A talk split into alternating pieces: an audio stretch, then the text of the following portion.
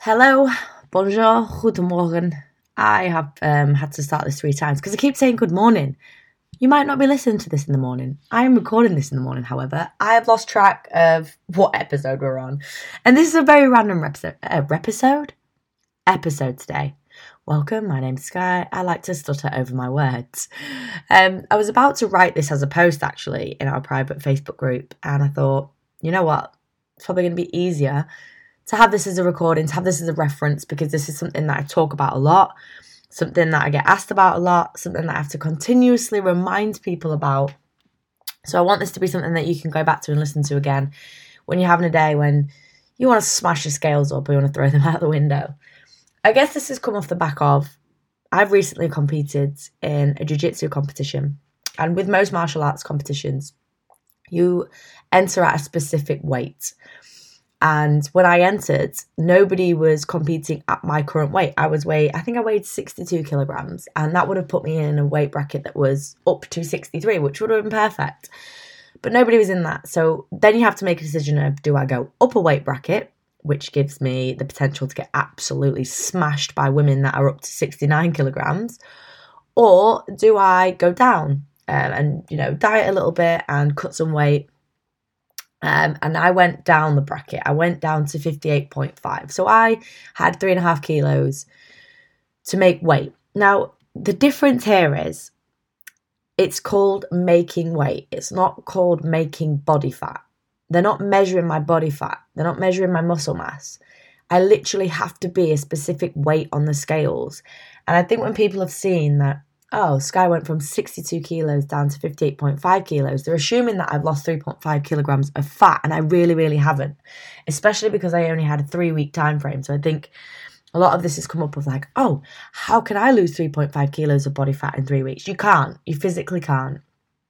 And I think we need to remember what we are measuring. So when we are stepping on the scales, we are measuring our entire mass, our entire body mass. And what we're actually measuring is that's relationship to gravity.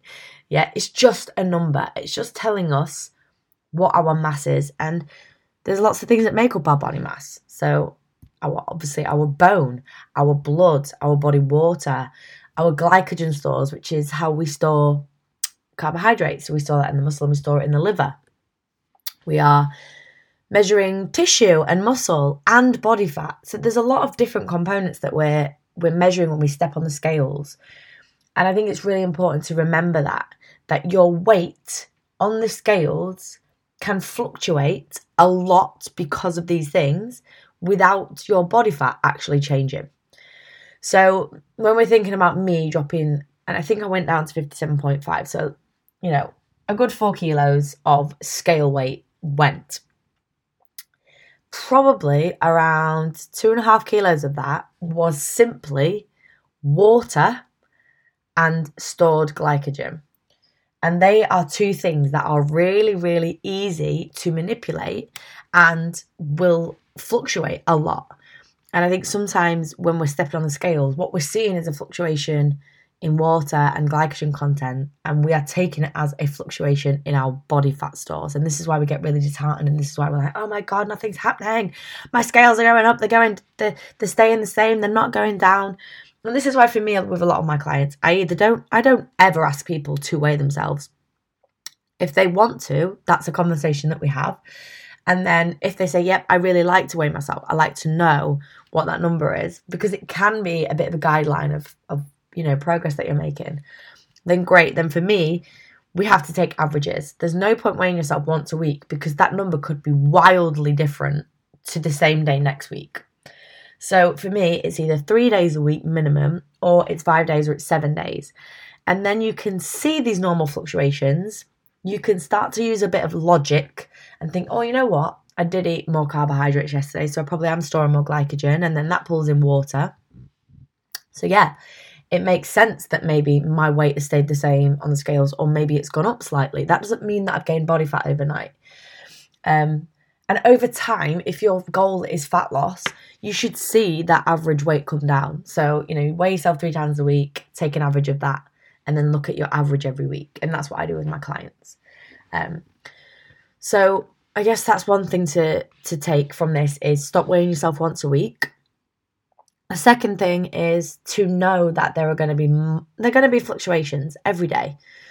And this is due to things like water retention and there are different things that can cause water retention. It's not just you know how many carbohydrates you eat. And so for females, there's lots of fluctuations, especially across our cycle. Um, different hormones can cause water retention. We tend to weigh a little bit more because of this around week three, week four. Um, and then, you know, week one will be when we get our period. Coming out of that is probably when we're at our truest weight, but obviously that's based on other factors around that. Um, stress. So, cortisol can cause water retention as well, which is really ironic if you think about that because I've had clients that are like really, really stressing about their scale weight and then potentially causing some water retention, which is then causing their scale weight to stay the same or go up. And then they're stressing even more, which is just a bit of a cycle. Um, inflammation from training can cause some water retention. Um, inflammation just in general from maybe not being very well. Those things can help. Obviously, um, not drinking enough water can cause water retention. Having um, a high carbohydrate diet. So, again, our body has the ability to store um, carbohydrates to a certain point in places like our liver, our liver and our muscle. And that basically just sits there as an energy reserve. It's not body fat, it's just, as, as I've said, glycogen. However, what people don't realize is for every one gram of glycogen that we store, we pull in an extra three grams of water. So if we did the maths on that and the potential storage that we've got for glycogen and then water as well, I think the maximum our scales could go up without it being body fat is about 2.7 kilograms, which is a lot. And I know if, if some of you stepped on the scales and saw it go up by 2.7 kilograms, you'd freak. Um, but this is the thing you need to keep in mind. Think about it. Have you eaten a high carbohydrate meal or have you eaten had a high carbohydrate diet day, day the day before. And then vice versa. If you see a huge drop overnight, that's also not body fat. You need to apply that logic the same way. And a lot of people find that their friends maybe go on diets and they cut carbohydrates. And then what they're seeing is they don't have as much glycogen stored, they're not storing as much water. So they see a massive scale weight drop and they're like, oh, my diet's working. I've lost, you know, four pounds this week I've lost two kilograms this week. Again, you haven't lost two kilograms of body fat. You have lost two kilograms of your body mass, which is made up of different things. So please bear that in mind. I'm not trying to dishearten you. I'm trying to empower you.